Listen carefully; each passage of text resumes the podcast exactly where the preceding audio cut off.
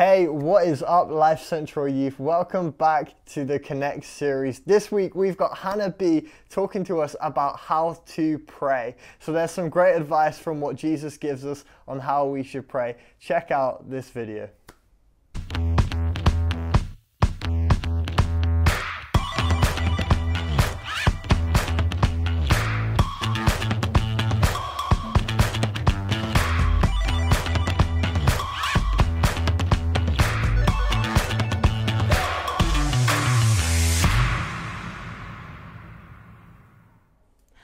Don't know about you, but I've found myself in situations where I've been praying with a group of friends, and it seems like they all know how to pray, and I'm just sat there stuck for words. Maybe you can relate to that. Perhaps you already know how to pray, but you're not really sure whether you're doing it right. Or perhaps you've never prayed before. We're going to go through four steps to help you to pray. Now, the important thing is that there is no right or wrong way to pray. God isn't sitting up in heaven judging whether you use big holy words or not. He just wants to hear from you. And that's all that prayer is it's talking to God, it's having a conversation with God. If you think about it, all our relationships are based on communication, being together, Snapchatting, WhatsApping, TikToking, whatever it is, when we talk, our relationship grows stronger. And that's the same with God. When we talk to Him, our relationship with Him grows stronger. And just as you would talk normally to your friends, God wants us to talk normally to Him. He wants us to keep it real. He doesn't want us to use big fancy words because He already understands you and He cares about what you have to say. So, when you're praying and you're stuck for words to say, here's four ways that you can use to help you to pray. And they're really easy to remember because as we go through the steps, they spell out the word pray. So, step one is pause. And if you're anything like me, if you're asked to pray out loud, your heart starts racing, your hands start sweating, and your mind goes blank. And usually, I end up saying what I think is a complete load of rubbish, or I end up saying barely anything at all. So, pausing can really help us just to calm down and to breathe and to focus on Jesus. But even if you're not in a group and you're praying by yourself, pausing can really help us to calm down and to focus on Jesus.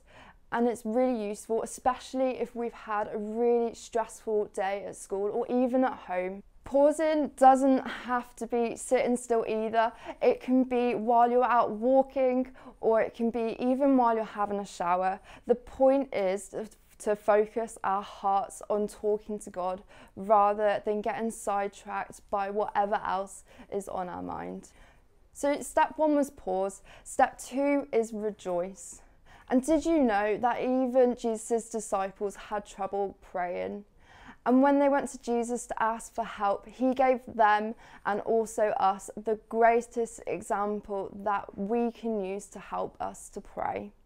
In the first line that Jesus says in his prayer, he says, Our Father in heaven, hallowed be your name. And that word hallowed, it basically means holy. So that all that Jesus is saying is, Our Father in heaven, holy is your name. And you know, above all else that Jesus could have started his prayer with, he started with praising God's name. So when you pray, what can you praise God about? Where can you see His goodness in your life? Maybe He recently answered a prayer, or maybe you just want to thank Him for just being there. Or perhaps you actually find it really difficult to, to thank God for something, and that's okay too. You know, the small thank yous bring God just as much joy as the big thank yous. So, for example, you could thank God for something as simple as your bed.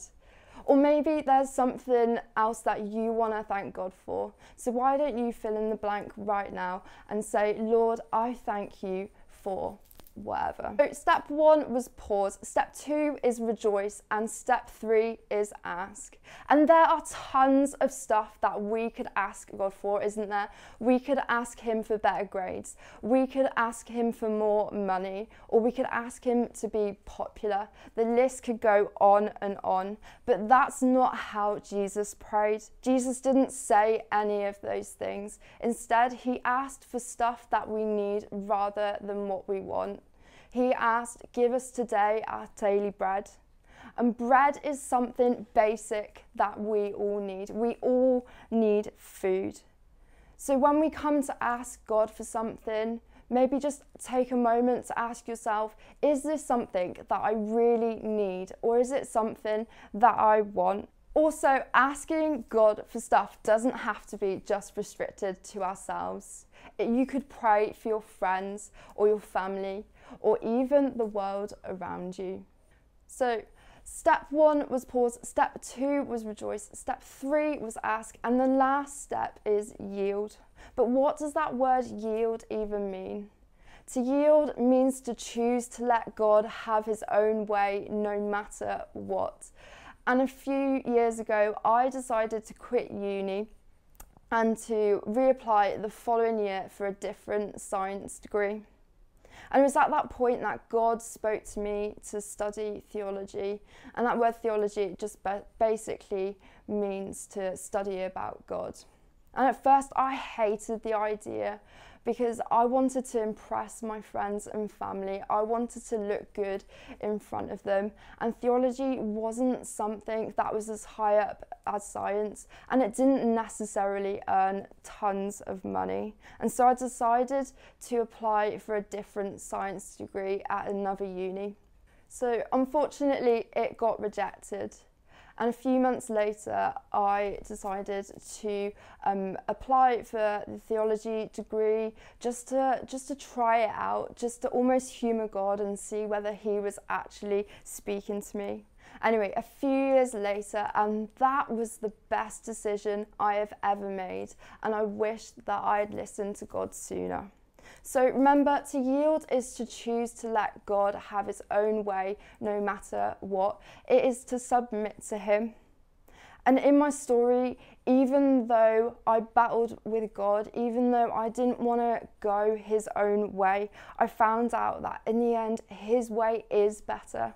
And when we yield in prayer, that might look like asking God what is his plans for us rather than trying to seek out our own. And as we wait, his answer might not always be the answer that we're looking for. But as Isaiah chapter 55, verse 9 says, God's ways are and his thoughts are higher than ours. So we can fully trust that God's got our backs even when we choose to follow his way for our lives. Now, you don't have to take these four steps literally. You don't have to pray, pause, rejoice, ask, or yield in that exact order. And as you pray, you might find that you thank God for something, and then you ask Him for something else, and then you go back to thanking Him. The point is that these steps are here so that next time when you get stuck with something to say while you're praying, you know a way to pray. We did it.